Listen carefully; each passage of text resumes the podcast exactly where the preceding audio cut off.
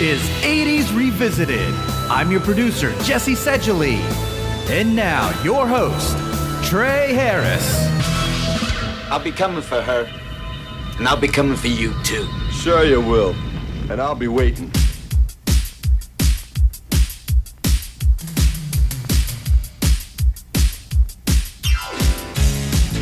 You are about to enter a world unlike any you've ever seen before, where rock and roll is king.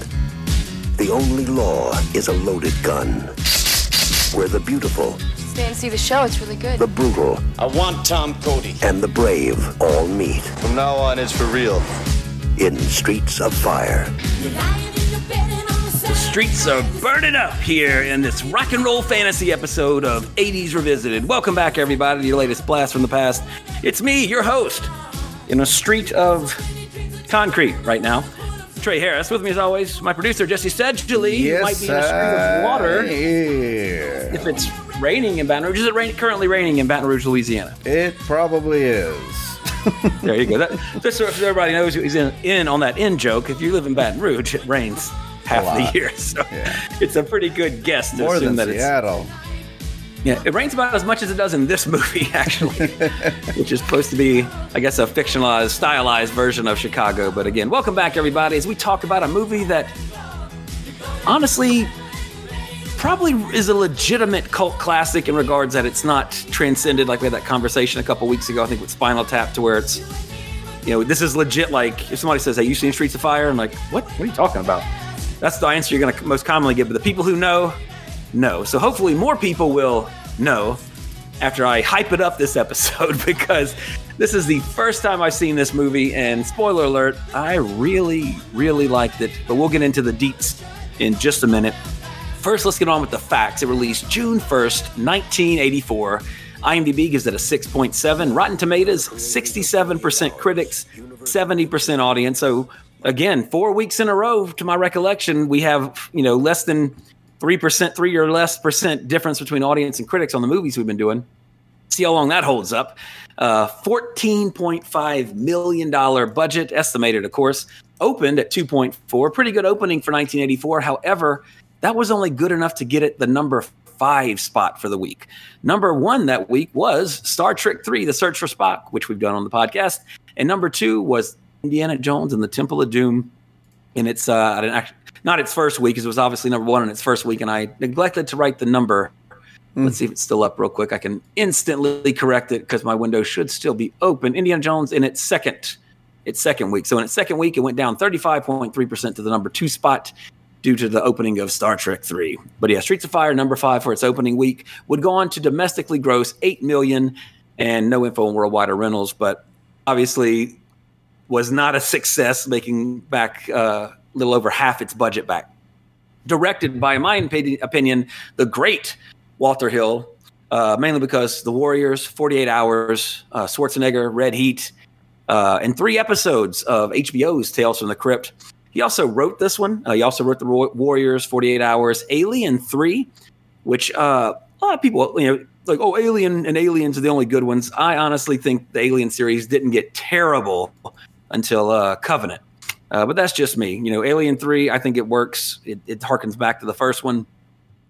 Uh, I like the ending. You know, three was good enough. Four, it's a '90s action movie with aliens. Uh, you know, it's it's got its charm. But anyway, uh, he also wrote Last Man Standing with the now not acting Bruce Willis, and he did have a co-writer for this, a Mr. Larry Gross, who he worked with on 48 Hours and its sequel, Another 48 Hours. Shout out to the sequels that like you know utilize the name of the first one when doing the sequel. You know, Alien, Aliens, 48 Hours, Another 48 Hours. I like that one. it's not just lazy to just add the two and a tagline behind it. I think that's a little more creative, and especially when the title lends it to that.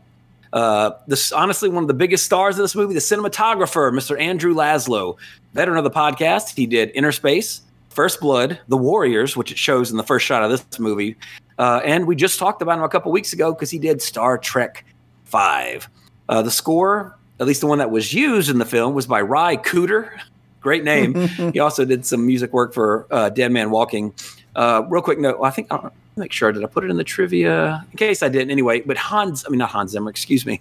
Last week's uh, composer we talked about James Horner uh, actually did a couple of versions of the score for this film, but Walter Hill threw them all out and went with one by Ry Cooder. But the star of this movie really isn't music wise, isn't the score, but the songs of this film. I'll tell you right now, after this movie ended, first of all, I listened to the all through the credits, listened to the music. Uh, but I went and bought the soundtrack. That's how good I thought the music was. The music for the film. Uh, some of it's, it's it's got a couple of licensed tracks done for the movie in it, but then the opening and closing songs are absolute bangers. Like I've been listening to the soundtrack all day today, uh, cleaning house and doing my notes. So the uh, soundtrack, not the score, is highly, highly recommended. Now let's get let's get about who played in this because it's got some big names. Unfortunately, the star, the the hero, our protagonist is not one of the big names, but I'll explain that in a little bit. But Michael Paré is how I'm going to assume that it's pronounced because it's got an accent over the e, and that can go a lot of different ways. But I'm going to say Pere. Uh, he's Cody. Uh, he was in Hope Floats with Sandra Bullock, uh, The Lincoln Lawyer with Matthew McConaughey, and John Carpenter's remake of Village of the Damned with the late great My Superman, Christopher Reeve, and the lovely dear God, like if you you know a lot of people, a lot of younger people today might be are more familiar with Diane Lane for her like romantic comedies and stuff, but God damn, she was, she still is, in my opinion, gorgeous. She is so beautiful in this movie. I fell in love with her all over again. But she's Ellen Aim in this film. Of course, Judge Dredd. She's you know one of the Marthas in Man of Steel, uh. Batman versus Superman. Uh, the Outsiders. Uh, around, she also made around this time. Beautiful actress and very very talented. And Amy Madigan last week from Field of Dreams, Mrs. Ed Harris as McCoy and Uncle Buck. Uh, she's she is fantastic in this movie. Like I'm really shocked she didn't get more kind of like cop roles after this, uh, even though she's not really a cop, but she's kind of a tough in the film and the always great Willem Dafoe. And I did not write down his name, but it's Raven, not the wrestler nor the drag queen. Uh, but of course, Last Temptation of Christ, The Lighthouse, Boondock Saints, Spider Man, one of the greatest living actors, in my opinion. And in a role completely out of their wheelhouse, Rick Moranis. Wow, I really screwed up my notes because I didn't put his character name down either. Jeez, I was going too fast too fast to write down what was what in this film. Let me jump back to that real quick. Billy Fish. Sorry. Fish, thank you. Uh, playing like an asshole. This is the first time I've never I didn't like Rick Moranis in a movie. He's fine for the character, but I mean you're always used to him being the goofball, the underdog, or being, you know, for lack of a better word, a Rick Moranis esque character. But in this, he's like the smarmy manager who's somehow date also dating Diane Lane at first.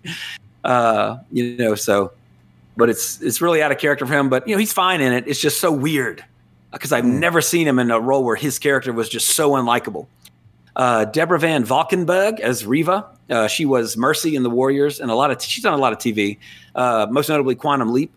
Richard Lawson as Ed. Uh, he was also one of the investigators with, with uh, Zelda. I forget her last name in Poltergeist. Also in How Stella Got Her Groove Back. Uh, character actor. You see, popped up in a lot of stuff. Uh, Lee, L E E, space Ving. He, we talked about him before when we talked about Clue as Mr. Body, but he's Greer in this film. Uh, also, in, he was in Flashdance. He's a musician. I forget the band that he was in, but uh, he's been. He's got. I think he's got more credits for soundtrack than acting from hmm. the band that he was in. Uh, Stoney Jackson is Bird. Uh, got to bring baseball back into the picture. Angels in the outfield, but also uh, co-star with Ice T in Trespass.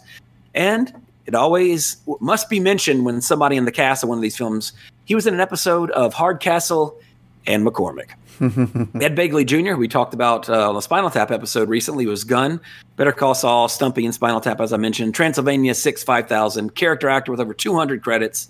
Uh, wonderful actor, again, short little appearance in this film.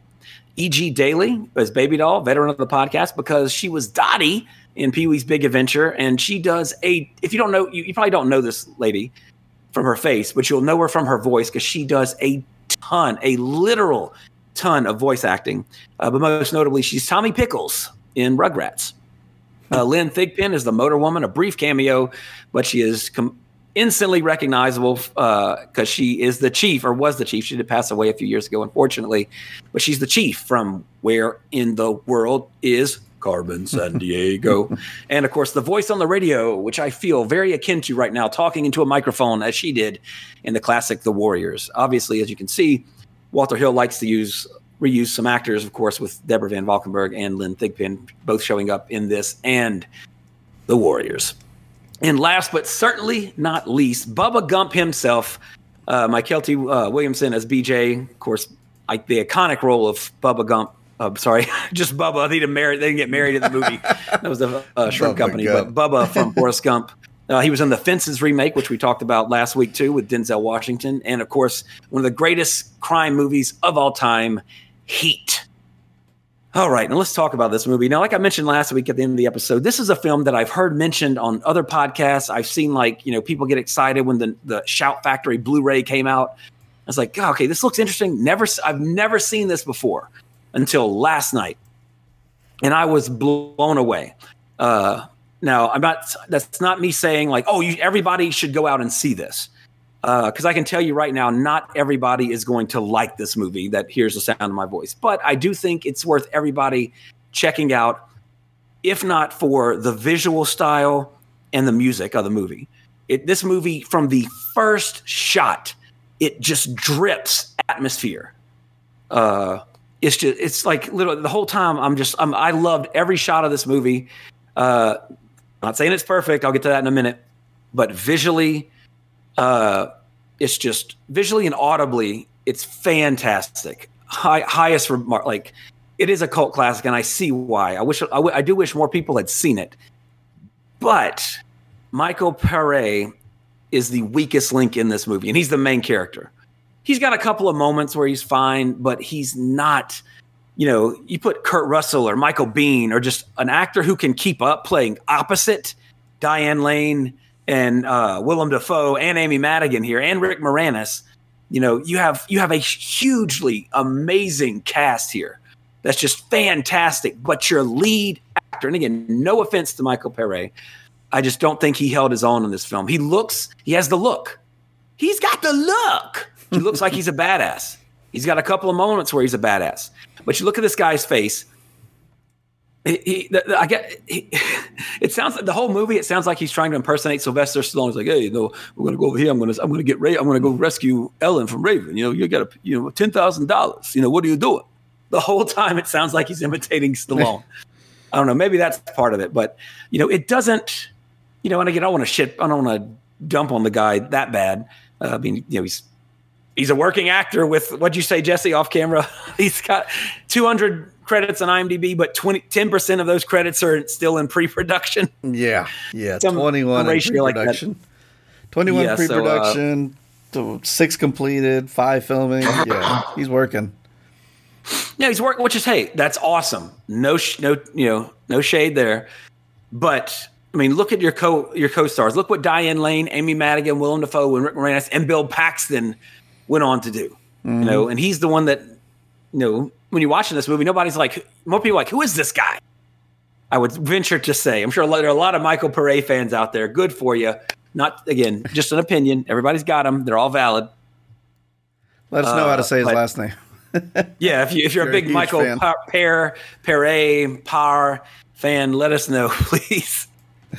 Uh, but uh, uh, if this again, I, I'm telling you, if this movie had a better lead actor, it would it would have done so much better. I think, or been more people would have absolutely seen it. It's it's got such the supporting actors, all those names I mentioned, everybody kills it in this movie, except Pere. It's just he's he's such a fish out of water almost in the movie. It's just like trying to be a badass, but you know, you got the look, but you ain't got the talent. It's like Roman Reigns before he was head of the table. You know, you got the mm. look.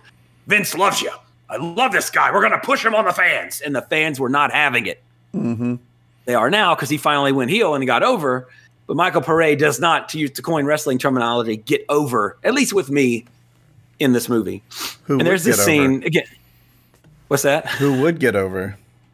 I mean, like you know, you put a a- anybody who can just carry a, a lead role. You know, Oh, okay. Michael Biehn, like I mentioned, Kurt Russell. Although Yeah. Kurt Russell may be a little too much for it, but you know, uh, Ed Harris even. Sure, I because mean, it has to balance with the excellent supporting cast. So this Exactly. is too much on the low end. You need someone more in the mid. Yeah, exactly. That's that, I mean that's that's literally the only thing to me that's wrong with this movie, and I think it's a lot of people's complaint. If you watch it and you've never seen it, or if you have seen it, maybe you agree, maybe you don't. That's fine. But there's also there's one there's one moment in this movie that absolutely is terrible. I just burst out laughing. It's a horrible thing to laugh out, but let, laugh at. But let me put it in context. It's a typical, basically. Actually, I don't, I don't, I don't really want to spoil too much of the plot, actually, because I went in totally blind. Didn't even know the music was a big thing in the movie, so I already kind of spoiled that for everybody. But again, mm-hmm. the music in this movie can't give it enough praise. It's like a, you know, it's it's just a it's it's it's not really a musical, but it's kind of like Spinal Tap, to where you have like a, it, the bookends of the movie are is a concert, and those songs are God. It opens so strong and it finishes so strong. Uh, you know, it's kind of like a smiley face. the mm. middle, the the beginning and end are high, and then it kind of drips a little bit. Uh, but yeah, I mean, I've, I've, kind of praised that a lot. But you know, the lead actor Michael Paré just doesn't do it for me. Uh, I wish the action the action is good, but it's it's filmed very close up. And as we all know, if you listen to the podcast, I'm a big fan of Asian the Asian style of filmmaking when it comes to action. Long cuts, big shots, wide shots. You can kind of see the action. A lot of the action, it's very close up, and you know some of the you know some of it's even obscured. It's so close. Uh, you know, it gives it a style, but it's obviously not what I would do. But obviously, I'm not uh, Walter Hill. So I wish I was. I think he's got a great filmography and a great eye, and I wish he would have done more. Wish he would do more along these lines. But uh, there's this what I was getting at earlier.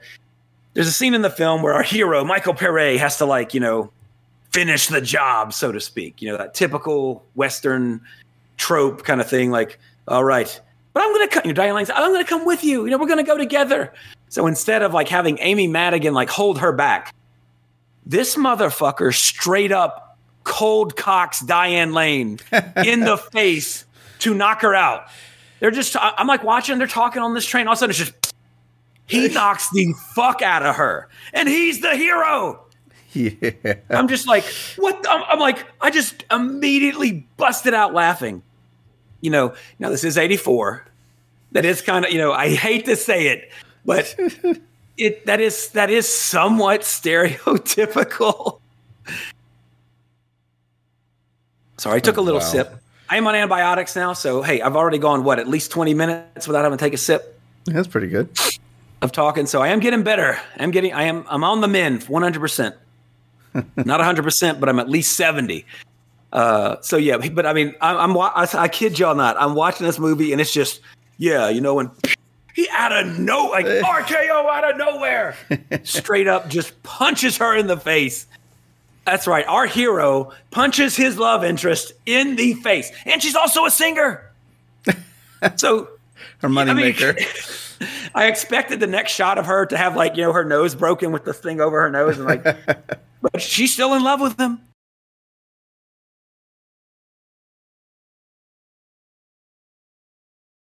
That's my biggest, honestly, that's my biggest complaint is that our hero straight up punches the heroine one of the heroines in the fucking face to you know to stop her from coming after him. All you needed was Amy Madigan to hold her back. Uh, obviously, I would have not done that, and also it makes your hero look even more like an asshole. You succeeded. You know, it's uh, again. I, I I hate spoiling that part because I'm literally watching it for the first time. I was like, oh, it was just like holy shit. It was a very holy shit moment.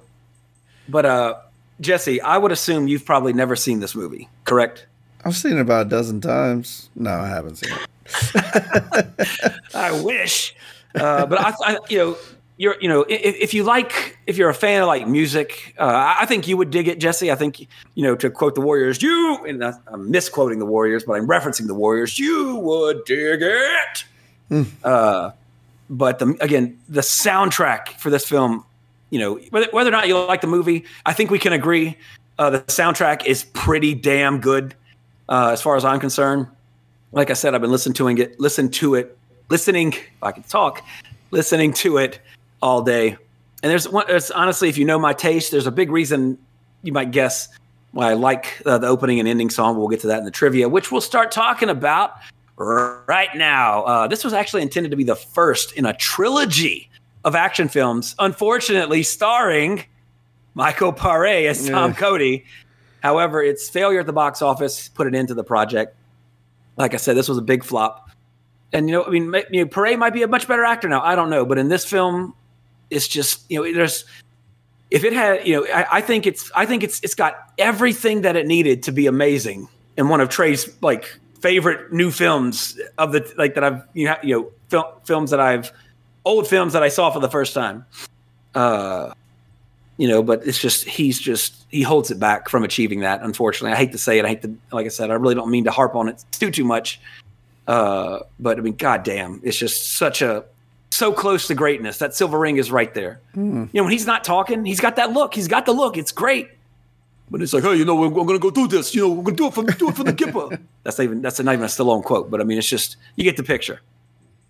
Uh, the backup band for Ellen Aim, Diane Lane's character in the film, was actually the real life band of Laurie Sargent, who was the one providing the singing voice for the Ellen Aim character. The band was called Face to Face. They played mainly new wave music around the Boston area, and unfortunately, they split up in 1988. Now, regarding the music of the film, Jimmy, uh, I think it's, I know this guy, but I always, Iovine. I'm not sure how you pronounce Jimmy his last name. Iovine, never yeah. anybody say it. But uh, I think he's he's a he's I think he's uh, a big co I say cohort you know coworker collaborator that's the word I was looking for with Dr. Dre. Uh, produced a lot of U2 albums if I remember correctly. Mm-hmm. Uh, he produced five of the songs for the film and the soundtrack. Uh, for Ellen's singing voice, he combined the voices of Laurie Sargent and Holly Sherwood, billing them as Fire Incorporated. Uh, the attackers, like I mentioned, were the real life bandmates. Uh, they did uh, now. Ellen, uh, I'm sorry, Ellen's the character. Laurie did the her. It's all her vocals on the the songs "Nowhere Fast," "Never Be You," and "Sorcerer." and supporting vocals on the closer of the film, Tonight is What It Means to Be Young, which, if you don't believe me, go to iTunes and just listen to the snippet of that song. That song is badass. I immediately added it to my, like, I have a, um, you know, we all have our playlist on iTunes, and I have one that I just call Current. It's the current songs that I'm just super digging, my current mood. Immediately added it to that.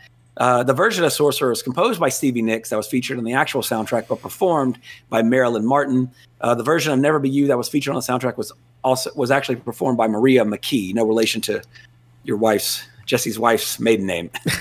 Yeah, Jimmy Iovine we- used to live with uh, Stevie Nicks, so that makes a lot of sense. Uh, well, totally. Wow, Yeah. be a fly on the wall in that house. yeah. not in the bedroom, in the music room.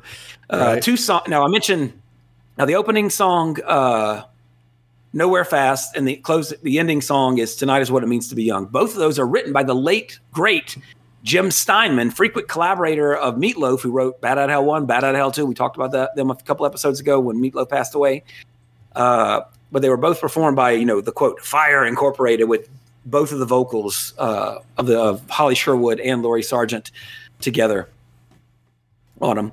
But yeah, those two songs again. Yeah, I, I love Meatloaf, uh, Bat Out of Hell one and two, and most of three. Fantastic albums, big fan, and I love like that style of songwriting is like epic fantasy rock, for lack of a better word. And it those song, you know, like I said, the film opens so strong with that opening song, kicks the plot off right away, and then it closes with uh, tonight is what it means to be young which like i said highest if you like just if you just like good music that song is fucking amazing. Fucking fire. Uh highest possible recommendation. Just, download that song. It's so good. I'm literally like rocking out to it. I was telling jesse off the air like if i had a band if i was good enough to have a band we would cover that song at every show because that's how damn good it is. And nobody's heard it except you've seen the movie. You know it wasn't like it was a big hit or like a a well-known song that was you know on radio at the time. I will never stop singing the praises of that song. uh, now, according to the director Walter Hill, the origin of the film came out of a desire to make what he thought was a what he thought was a perfect film when he was a teenager, and to put in all the things that he thought were quote great and which I still have great affection for. And these things included custom cars, kissing in the rain, neon, trains in the night, high speed pursuit, rumbles, rock stars, motorcycles, jokes in tough situations, leather jackets, and questions of honor. And you know what? I'm cool with 90% of that. So, and all, and if you've seen the movie, all of that is in the movie. Apparently, he didn't have a, uh, he didn't have a uh, great idea for like a good, strong lead actor because that would have been the, the perfect addition to all those things to make the movie even better.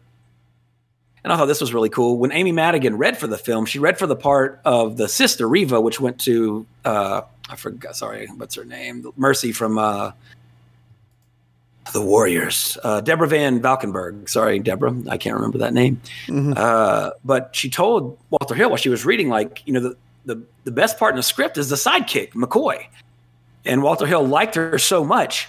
That role was actually written for a man named Menendez, and they were actually going to try to get Edward James Olmos to play that part. But they loved Madigan so much they renamed her the character McCoy and rewrote the part for her.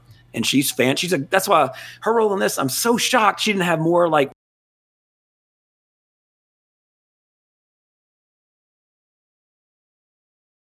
uh, Michael Paré, despite being not my favorite actor in the world, also had issues with Rick Moranis. Uh, so here's his lengthy little quote about working with Rick Moranis. Uh, Rick Moranis, oh, um, I was, well, no, I'm not going to imitate him. Rick Moranis drove me out of my mind. There's this whole wave of insult comedy in the real world. If someone insults you a couple of times, you can smack them. No, you can't. Uh, or punch them. No, you can't. Uh, you can't do that on a movie set. Well, Will Smith proved everybody wrong. Uh, and these comedians walk around and they can say whatever they want. I'm not, I'm just not that I'm I'm just not that handy with that. Comedians are a special breed. They can antagonize you and say whatever they want, and you can't do anything to stop them.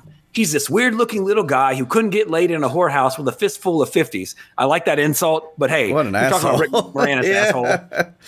He would imitate me. The first thing he says to me is, Do you just act cool or are you really cool? That was the first sentence out of his mouth to me in Joel Silver's office. And I was like, oh, this is not going to go well. Wow. But he was just one of Joel's dear friends, and he ended up making a bunch of movies for Disney.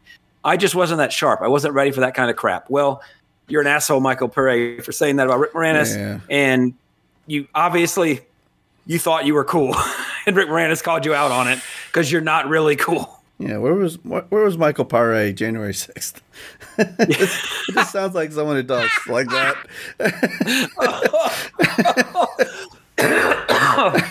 Oh God. Uh, that's that's comedy gold right there. Oh my God. Wow. Joke of the episode, Jesse. Yeah, for Americans. Comment uh, of the episode. That's a good. I think the world But, knows uh, about actu- January sixth probably by now. Yeah, at this point, because you know we're supposed to be an example, and well, we're leading from behind, aren't we? Yeah. Anyway, speaking of the great and lovable Rick Moranis, he was actually really unhappy making the film, uh, pretty much because he wasn't allowed to improvise. Which I, you know, him, he's a comedian. His role is the jerk of the movie. So, but not even in a cool, funny way, you know. And obviously, he didn't need to be the stereotypical Rick Moranis in this movie because that would have not have worked. But he played his part exceptionally well. Uh, like I said, it's the first time I've seen him in a movie, and I didn't like him. Didn't like his character. He did fine. Uh, I thought this was really interesting. The title for this movie came from a song from Bruce Springsteen off the album Darkness on the Edge of Town. And the original plans were for the song to be featured on the soundtrack. But when Springsteen found out the song we recorded by other vocalists, he said, Nope, it's got to be me. Nobody else can record it. Which, okay, I understand that. But also, the song that Jim Steinman wrote for the end of the movie is way better than Streets of Fire by Springsteen. So, you know, sometimes things work out. And speaking of Jim Steinman, according to him, the filmmakers were convinced that they would be able to have Springsteen use the song at the end. They would get permission. But when they realized they couldn't get it in time, they asked Steinman for a song, which he wrote. Tonight is what it means to be young. He wrote the song in two days. That's just musical genius to me. Like, and I mean, obviously, he's a, a much other larger body of work of great songs. Don't get me wrong. He's written some of the greatest songs of all time. Look him up on Wikipedia. Uh, passed away, uh, think in 2020 or 2021.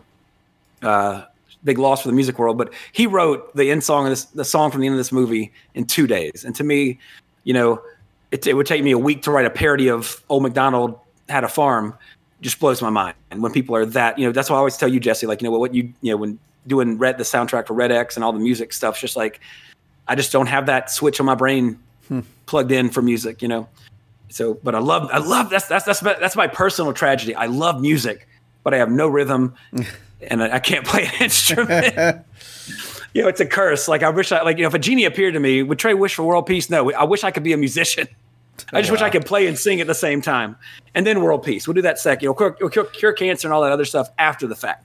But I want, to, I want to be able to, you know, I, I, that's the thing. You know, uh, I'm getting at is, you know, I, I would say I'm a jack of many trades, master of none, as that saying kind of goes. You know, I can appreciate art, but I can't paint. You know, I can I can paint at a rudimentary level.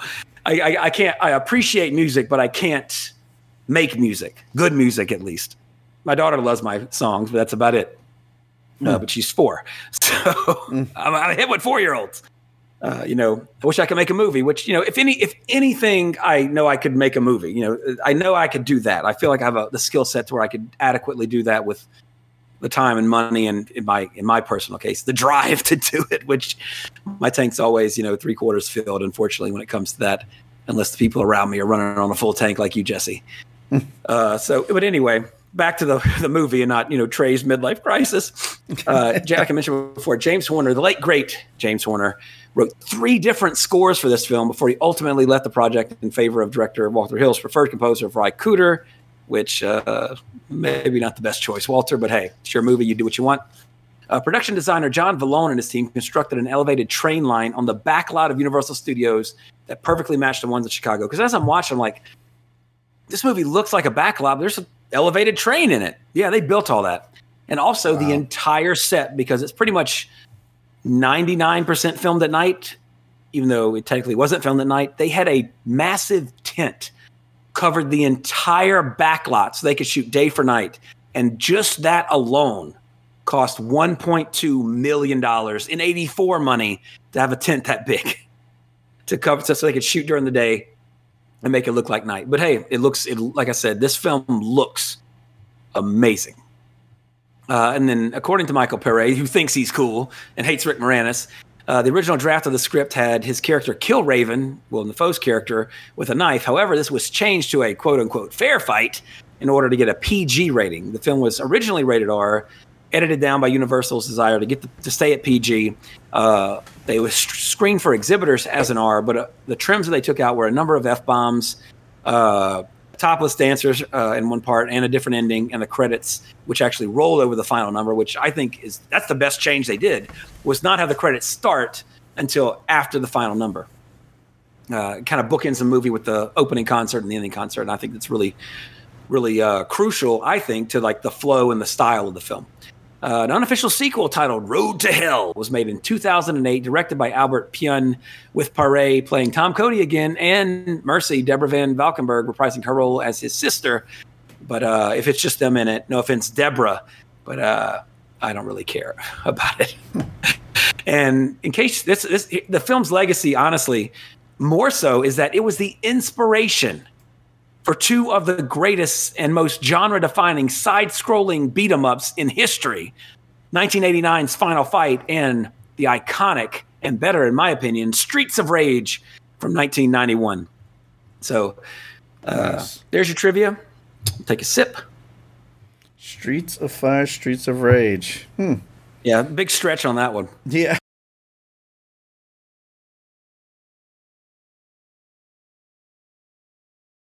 But uh, score wise, I'll tell you right now, if this film again, if this film had a better lead and he didn't cold cock Diane Lane in the face to get her to stay behind, I would give it probably a nine.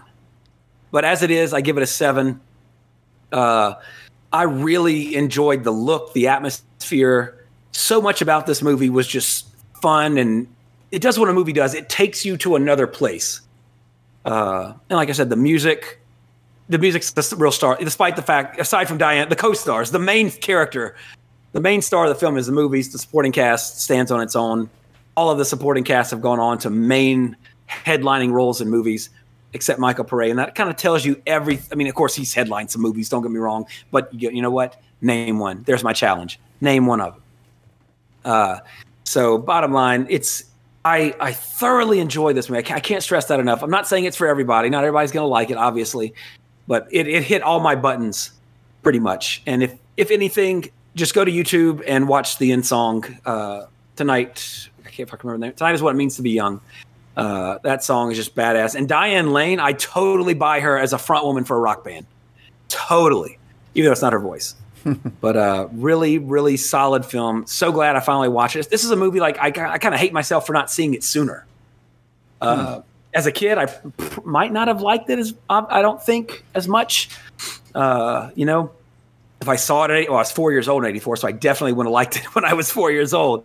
But you know, seeing it in the '90s or something, you know, I probably would have dug the music. It's probably the same opinion.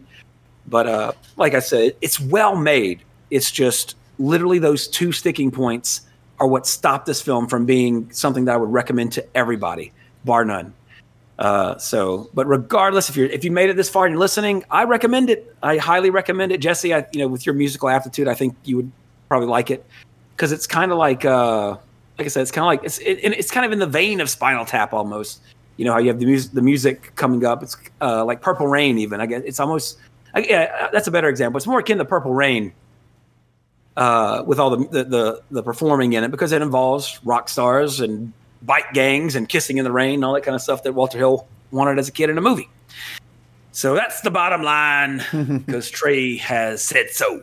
Uh, in the real world, this released again June 1st, 1984, five days later in the world of video games. Uh, to keep it on that, since we just talked about that with Streets of Rage and Final Fight, Tetris was officially released in the Soviet Union on the Elektronika 60 uh, in June 6th. So this movie is as old as Tetris. However, Tetris is pretty much on every phone in the country, and this movie is on a few people's physical media shelf in their entertainment centers. And a few days earlier, though, Nia Jax, uh, I didn't realize this, Australian born American professional wrestler. Uh, I didn't realize she was Australian, or at least born in Australia. Uh, but also considered one of the stiffest competitors in recent memory. Every time you watch a, uh, any kind of the uh, wrestlers talk about her, since she's no longer WWE, very stiff in the ring, which is not a good thing if you are a wrestler. Back to the Future, Jesse. We just recorded last week's episode a couple days ago, so I have done nothing but play Evil Dead the game and watch Streets of Fire. Evil Dead the game. Uh, look, quick update. Still loving it. Still recommend it if you like that kind of game. However, it's been out for a week and a half, so you know what that means. Uh, people have found the exploits when they play as the demon, and I found the weak links in playing as the people as the survivors. Which uh, my biggest gripe with the game right now is that uh, when you're basically when you get hit, you, your action is canceled. If you're trying to open something or pick up something, your action is canceled. You're trying to revive somebody. If you get hit, you're canceled.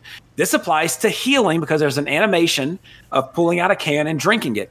If you get hit during that animation, you don't get hit healed and you lose your uh, you know you're, you're getting hit. You're taking the damage and you're losing your heal. And you have to you know so if you got two demons on you and it's you know they're not like doing synchronized survivor killing, you know, hitting you at the same time. If one's like pop, pop, pop, pop, you can absolutely not heal. Period. At Uh, least it kind of makes sense, though. Like in Days Gone, you could be being attacked by like eight zombies at once, and you could be bandaging your arm, or you could be you, You know, could be crafting realism- a bottle. Yeah, realism, 100% I agree with you. But the great game designer, Hideo Kojima of Metal Gear and Death Stranding fame, he, mm-hmm. one of his quotes always appreciate and I always like to apply to situations like this the realism should never interfere with the gameplay. Yeah, the fun. And the thing is, and exactly, I mean, because I play support. If I go down, it's a big deal for the team, and that's the biggest thing that you face in games like this is to where you know the person who's playing the hunter class is using a melee weapon when the hunter class is meant to use range weapon. If you want to do damage and kill un- the deadites with a range weapon, you pick hunter. If you want to do it with an axe, you pick the warrior. Now, of course, you do still need to have a melee weapon because it, it comes down to that, obviously.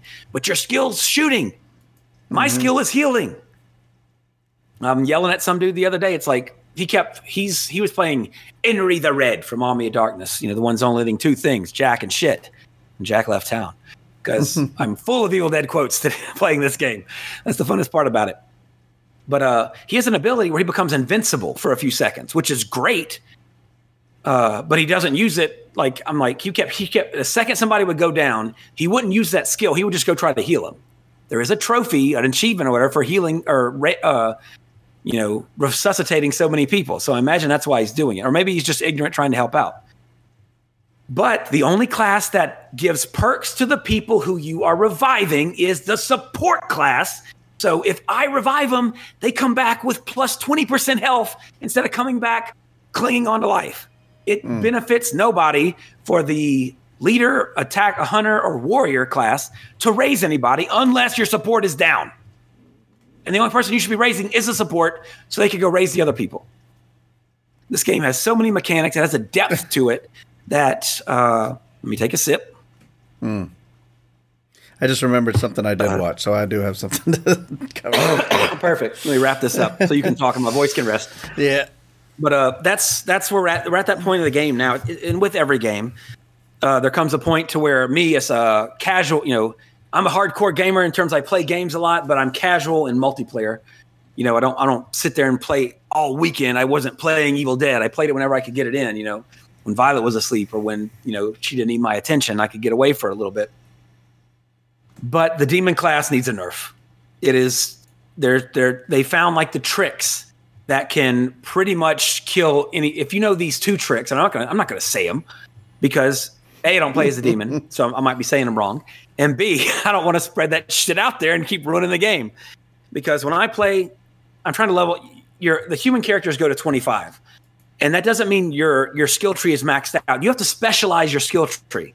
My character is as support is specialized in keeping my team alive and healthy.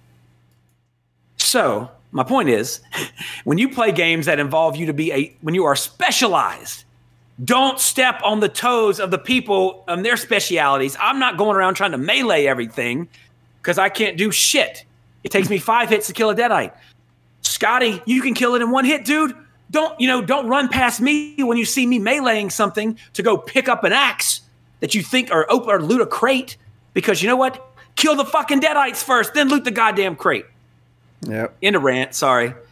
It just gets so it's like, that's and see it's more crucial in Evil Dead the game that people do that as it in Friday the Thirteenth it didn't matter if I saw somebody running for the car I'm like well fuck you buddy I'm out of here because you could survive in Friday the Thirteenth the game in more ways than one. Uh, so in Evil Dead the game the only way to win as a human is is there's one path to victory. And that's a de- you know when you have a team that works together it's 100% fine. Who knows what they're doing. When you have a team that doesn't when you have people who are playing the hunter class using a pistol and trying to res everybody and you know not listening when like i'm dropping a heal and they run away from you the second you say it like oh god i don't want to be healed that's hmm. that's the that's the detriment to the game and that's the reason why honestly i guarantee you a lot of people don't like these kinds of games because it's Evil Dead. If you're playing as a demon, you're by yourself, you're fighting people, it's all up to you. When you're playing as a human, you you you app if you, you cannot go one on one with a demon and win in this game. In terms of like if if I was the only if, if all my all my team died in the first five minutes, there is no way that I could win unless a the demon let me win, or they're literally like level one and don't know what they're doing. like it's their first time playing as the demon. Then you I might be able to squeeze out a victory but it is 100% dependent if you're playing as a survivor that your team is not shit. Can one person be shit? Yes. Can two? If you and your other person who are not shit are good, probably. If you're watching each other's back, utilizing your skills and weaknesses, you might be able to do it. But it's going to be very, very difficult. And if it's a high level demon player, the answer is no. So, Wow. but regardless, I love the game, but it is at that point where it's kind of time for a patch to kind of adjust some things. Uh, so, because I mean, I'm a almost like- healer, and like, It's almost go like ahead, a sorry. big uh, beta test right now, you know, with everybody finally getting to do it. You know, well, it's, so, it's, I would I would akin it to Elden Ring because I started. I didn't play Elden. I got Elden Ring when it came out, but I didn't start it until I finished Horizon Forbidden West. So I, I didn't start playing Elden Ring till like three weeks to a month after it came out because I didn't want to. I, I knew the time investment was there, so I wanted to finish the other time investment before I started the new one. And by the time I started, there were some bosses I couldn't beat, so I, I would go online like you know. What are some good tactics or tips to beat this boss? And I see all these cheese method. Oh, this boss, you can actually glitch the map by going here. First comment, you know that video is a month old. Oh, it's already been patched out. That's what you do. You know, that's that's a good developer. When you know the game, you know when there are exploits. I'm using the term exploits. You know, you patch that out so the game's played how it needs to be. But I mean, it's ridiculous that in Evil Dead the game, I literally cannot heal myself. Period, because I'm just getting I, I can't get away. And like you have stamina, so you, you can dodge the hits. I was talking to some I was play I played a match before I got on here, and dude's like he's like, well that's that's what happens when you get hit. I'm like, well, dude, you're not. I know, I know that. I'm not. I'm talking shit about the fact that you know it becomes a point where it is impossible to heal and you get burned down, like and you can't do anything. That is the problem. You have a stamina meter. Your stamina runs out. Uh, you can dodge twice, and then you have to let it heal. You you, uh, you know uh, regenerate. So um, there, and if an enemy's coming at you, you can dodge once. But the time between dodging once and popping a heal is not enough time for them not to just catch up to you and hit you. So there's your fix. You know, if you or if you dodge, you need like, or if you're healing, you need like an iframe or something. You need trying to heal. You have to have an iframe. Bottom line. But anyway, Jesse, that's my, as I need to take another sip to moisten my on the mend rope. Let me turn it over to you for what you've been doing while I do that. I mean, like you mentioned, it's only been like three days since we last recorded, but uh, I discovered a new YouTube uh, channel called Real Stories. This is where the Hitman Hart Wrestling with Shadows documentary ended up living, which um, I'm surprised this uh, got an okay from WWE because it makes them look awful. Oh yeah, I remember when it came out. It was like a big thing. Yeah, and this takes place from. I mean, it's it's a documentarian that fo- was following him around, following around Bret Hart, way before the screw job, the Montreal screw Yeah. job, but it leads up to that. so I'm not sure if WWE was involved in it. In fact, I don't believe they were because by the end they they leave Bret Hart mic'd up whenever he goes and has that final meeting with Vince. Oh, that's how we have that footage and all that stuff of Vince like limping out of the room because his face got busted. yeah, yeah, yeah. In fact, they're like, "Don't look at the camera." So I'm guessing they just was holding it up and uh, not really aiming it. Well, just aiming it below their waist and stuff like that. It's just um, yeah, because it's that low profile. yeah. So I think Bret was the only one aware of it. Um, I just think it plays out really nice, like the way this document documentary is made. It's uh, I don't know why they started filming to begin with. To be honest, I guess just because he's Bret Hart, follow him around. But it ended up Yeah, I think it's one of becoming a thing. situations. Yeah, it ended up having Yeah, a storyline. well. What's like? I think it's akin to that situation with September 11th with those French brothers who were they they were just doing the documentary on the fire station, Mm. And they happened to be filming on 9/11, and you know the the only the clearest footage of the first plane hitting, and you know they're in the towers. It's all going on, wow. right place, right time. They ha- happen to be doing the you know Bret Hart documentary when you know the biggest, you know, one of the biggest controversies. that picture right there, uh, the biggest controversies in, in wrestling. One of the big, one of the, one of the biggest ever. And speaking of the Harts, uh, today we're recording this on uh, May 23rd, 2022, Mm-hmm. Today is unfortunately the I think uh, the 23rd anniversary of Owen Hart passing away. Yeah. So, always rest in peace, Owen. But uh, yeah, that docu- I remember yeah. that when I remember watching that documentary when it came out because uh, the Video Rama in Walker, Louisiana had it on uh, VHS or uh, no Blu-ray. I think. I mean, I'm sorry, not Blu-ray, DVD. I was like, oh yes, hell yeah, I want to see this. And just watching, I'm like, yo, you my boy, Bret. But uh, yeah, yeah it's a so really good if it was that far back, it was before like they, you know, stopped doing the kayfabe and, you know, were they still WWF at that point? I guess, or I, I believe so. I mean, my history on you know, I can't say about. I don't. You don't even remember when that happened. You know. But, you I, think, know- I think I think it had to be because it was still. It was still WWF during when they were fighting WCW. I think wasn't it? It was still W. yeah, know, because the film ends with saying Bret Hart is now working for Ted Turner's WCW. So Mm-hmm. this had to be before, you know, WWE decide or WWF at the time decided, okay, we're going to start looking behind the scenes. And what this film does is a huge look behind the scenes. so if Yeah. you know people at the time believe this was any sort of reality, this tore it down. it's still real to me. damn it. yeah. But real stories in general, uh, as a YouTube channel, it's just like a bunch of documentaries. And the thing that got Nice. me watching it at first was um, a documentary about uh, fentanyl, uh, the fentanyl problem with, uh, you know, mixing into heroin and stuff like that. And it covers like their the issue in Vancouver, which I think Vancouver was recently voted as the best place to live and there's these like seven blocks in Vancouver that are not the not the best place to live. And That's uh, the reason that it's not like super. Like I mean, every town has its area, but yeah, and, and you know, there's been a lot of popular fentanyl deaths, like Prince. He died from fentanyl. Michael Jackson. I think was a mixture of fentanyl and something else. Yeah, and then any any former uh, heroin addict you may know has dealt with this issue. Um, I know in Cover Me, Anthony, being a former Mm-hmm. addict, has known lots of his friends dying. Um, One of our rough. guys uh, from from uh, Tim's movie Oh yeah. has you know is no longer with us, but uh, you know, I associate it with fentanyl just because that's what's really going down in Baton Rouge is a lot of that problem. Yeah. Every. I mean, it's opioid epidemic. Yeah. So yeah, that took me to this channel, and I just started watching a bunch of documentaries on it. But nice. I'm gonna cool do that to channel.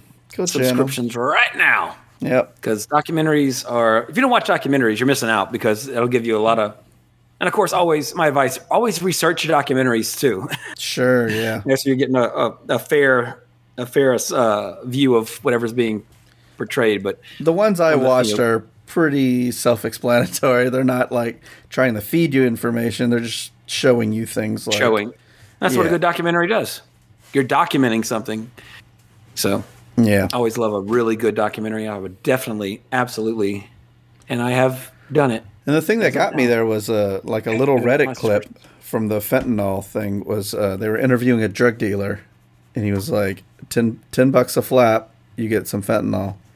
And he was like, wow and the guy, no wonder yeah, yeah, it's they order it from China for four hundred dollars, and then they process it here, and they sell that four hundred dollars and make a hundred k off of it.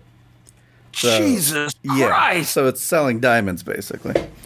But um, the drug dealer was so honest with the documentary, uh, the filmmaker, because he was like, "So you would sell this to me right now, knowing it could kill me?" He's like, "Yeah, if you want it." He's like, um, "Will I die from this?" He's like, "Depends on your tolerance." He's like, "Well, I've never Wow. taken it before." He's like, "Yes, hundred percent, you will die from this." wow. And he's like, "You would still sell it to me?" He's like, "Yep, it's your life, bro." you know, I mean, I hate to say this, I agree with the drug dealer. You know, Yeah, everyone did. Everyone did because you know he yeah, was I mean, upfront with you. He's honest, and uh, yeah, you go to the store, you go to the gun shop, you buy guns, you buy Yeah. bullets. Every one of those bullets in that thing can kill you. You go to the Yep. store, you buy bleach. You drink bleach, you're gonna fucking die. yeah. know, I mean, it's not like he let- let's be introduced it as here. he didn't say you know this is heroin. You know, he didn't say that because he was like, if if this was heroin, you would you would live. You know, even if you've Mm-hmm. never done it before. But this this will kill you. Wow, Yeah. That's crazy. Yeah. And it's scary. I mean, it's scary, but I mean, hey, you know, that's you know, that's one reason you have documentaries. Like, wow, you know, that's and that's how easy it is. You know, mm-hmm. people don't.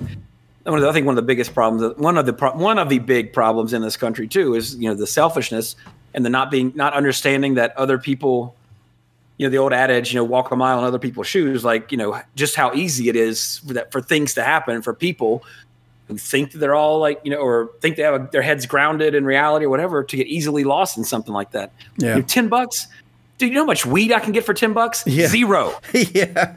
you know Uh-huh. and that shit you know nobody nobody has ever died from marijuana Yep. smoking marijuana you know but this $10 thing that will kill you is like you know that's And That's- people you know, want the the stuff that'll kill you because it's like color coded, and you know they hear this dark green color will kill you, and so like that's what I want. It's like because I can tolerate it, but then it turns out they can't. Well hmm, yep. tolerance is a real thing, but you know, at the same time, and, and the thing is, is to do if somebody, if anywhere along that chain of getting it from China, processing it to your hand gets mixed up, Yep. yeah. you know, Well, it's why always, made in some nasty, seedy area. it's not made with cleanliness in mind. yeah, in It's- mind at all, It's at all. yeah, they just want to get it out there ASAP. So yeah, it, I recommend watching it. It's um, I learned a lot, you know, because you always hear about this issue. I'm like, you get to hear it from all sides too. It's an hour long. Yeah. It's a it's a good watch. Yeah, it's a perfect length. You know, get you. Here's the here's the facts. Here's the point of views. Make your decision. You know, grow as a human being. That's awesome. Yeah, it's called like the that. tragic fentanyl problem narcotics documentary on uh, real stories. And I'm I assure you, somebody you know is probably dealing with that. Somebody Mm-hmm. in your circle. or at least you know it's some you know oh that, that stuff happens in new you know typical red state person all that stuff all that stuff from that's that California issue. No, it's not. This stuff is in every neighborhood in America. And, every, So- and everybody's they interview you know some of the addicts. They're like they're always saying, um, "Oh, you chose to do it. You stopped." He's like, "Yeah, I chose one time. The rest of the times, I did not choose this." Just- Wow. Yeah. If that doesn't like, you know, bring like bring it home. I mean, come on. That's Yeah. that's frightening. Yeah. Absolutely frightening. Mm-hmm. So check out that check out the Evil Dead game and check out that Real Stories YouTube channel as I have now subscribed because I'm going to be perusing that every time I eat a meal. Yeah. Because we eat our meals at the counter and I watch YouTube while I eat supper now.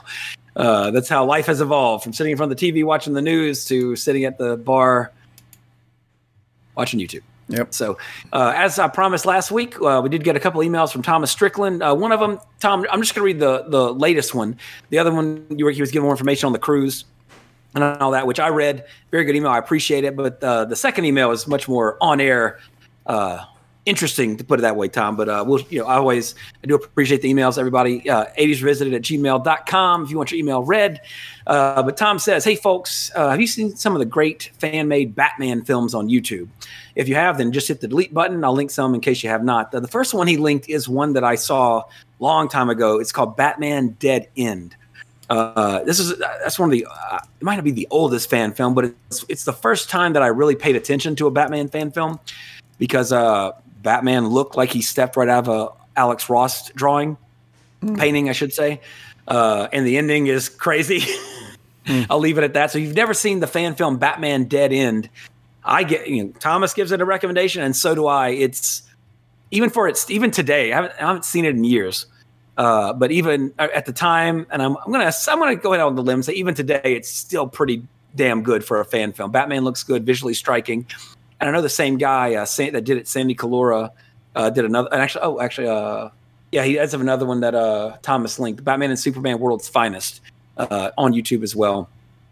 Uh, Superman was actually played by one of the American Gladiators. Tom says, uh, and the Joker in the Dead End one uh, was played by one of the actor was Boner on some of the '80s shows. He killed himself shortly after this. Yikes! Ugh.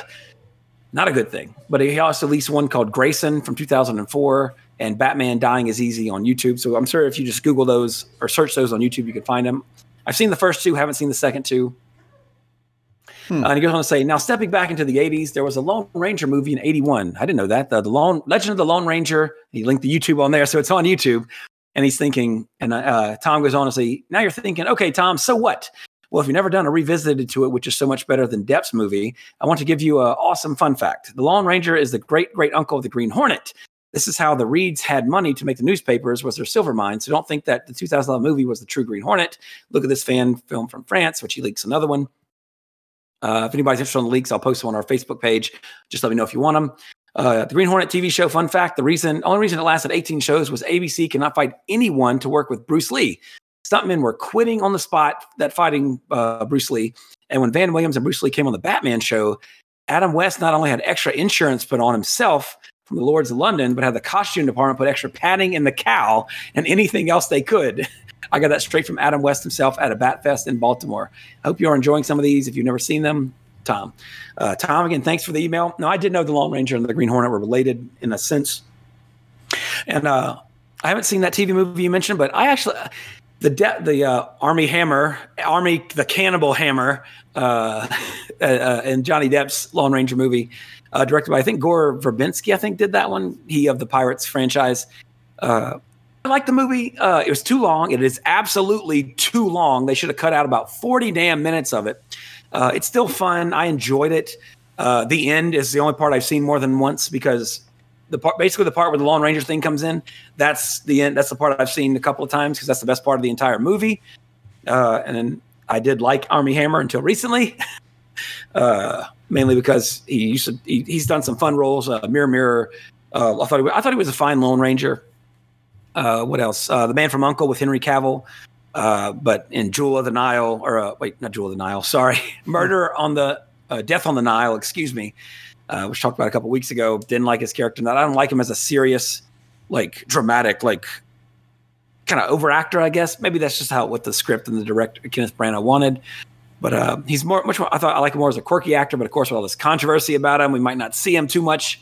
Uh, and with Johnny Depp's controversy too, might not see him for a while as well. But I did like.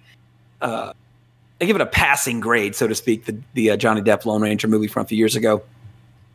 Uh, but yeah, the Green Hornet movie with Seth Rogen. Uh, it was fun, but it wasn't. I mean, come on, it's not really the Green Hornet. I did like. I watched the '66 Batman. I mentioned that before on the show. Uh, I've seen a few episodes of the Green Hornet mainly because that was when I after I was became infatuated with most young kids with Bruce Lee. Uh, Green Hornet was a pretty great show for the time too. The crossover episode with Batman was fantastic, and that is absolutely hilarious to me that Adam West gets extra insurance and puts extra padding in the bat suit. And it's cool that you heard it straight from him and got to see him in person at Batfest in Baltimore. So especially since he is, you know, in that big bat cave in the sky. So as always, thanks for the emails. Always appreciate them. And again, 80s revisited at gmail.com on Facebook, 80s revisited podcast on Instagram, 80s underscore revisited. And check out our friends uh, far and near. John with his Cajun Toy review recently did a really good review of uh, on Friday the 13th, a couple weeks ago, uh, of the, the part three, Jason. And as always, always check out, see what uh, the Doomslayer's up to in TCW, Tasmanian Championship Wrestling, our good friend uh, Ben Wyatt there. And of course, we appreciate if you leave a review. And if you leave a bad review, all we ask is just, hey, tell us what's wrong. Might be able to fix it if it's a valid complaint and not just because we're woke, quote unquote woke, for caring about other human beings. So, uh, oh, Jesse, I see you're watching uh, the Dead End. I don't know if you've seen it before, but yeah, that's the ending. You've already seen kind of where it goes. Oh yeah, uh, yeah. I've from seen- there. It was a So- long, long time ago. I watched this. Yeah, still, I mean, uh, still looks damn good. Still looks real good. I mean, that's a fan film, man. It looks great. Mm-hmm. Captures the comic book feel really well. So that's it for this week. Next week, we're going to camp. Not Ernest, because we've done that one already. But the camp we're going to involves outer space, as we're going to be covering one of my favorite films as a kid, but I haven't seen it in a long time, probably at least 20 years, from the 80s, involving both camps and space, and starring one of my crushes from the 80s as well, uh, I think it's still Mrs. Spielberg, Kate Capshaw. I, I think they, or maybe they separated, and got back together. I'm not sure if they're still together. I'll get back to you on that next week when we talk about Space Camp, starring the Joker. I'm not going to tell you which one, but if you if you know, you know. So one of the Jokers, speaking of Batman, is in Space Camp. So we'll talk about that next week. I did look it up. It is not streaming anywhere. So my apologies. Uh, there's no real way to watch it unless you get on Amazon and buy it on Blu-ray or DVD. Uh, that's your choice. But if you've seen it, we're going to talk about it. Uh, a lot of fond memories of that film from back when I wanted to be an astronaut, and then Challenger happened, and I didn't want to ever get on a space shuttle again. But we will talk about that next week, as my voice will be even better, and probably not have to take a sip every ten minutes as opposed to five minutes last week and the week before that. So until then, everybody, stay safe. Watch, or excuse me, listen to the soundtrack of Streets of Fire, and make me happy and proud to be Trey Harris. Jesse Sedgley. Cowabunga!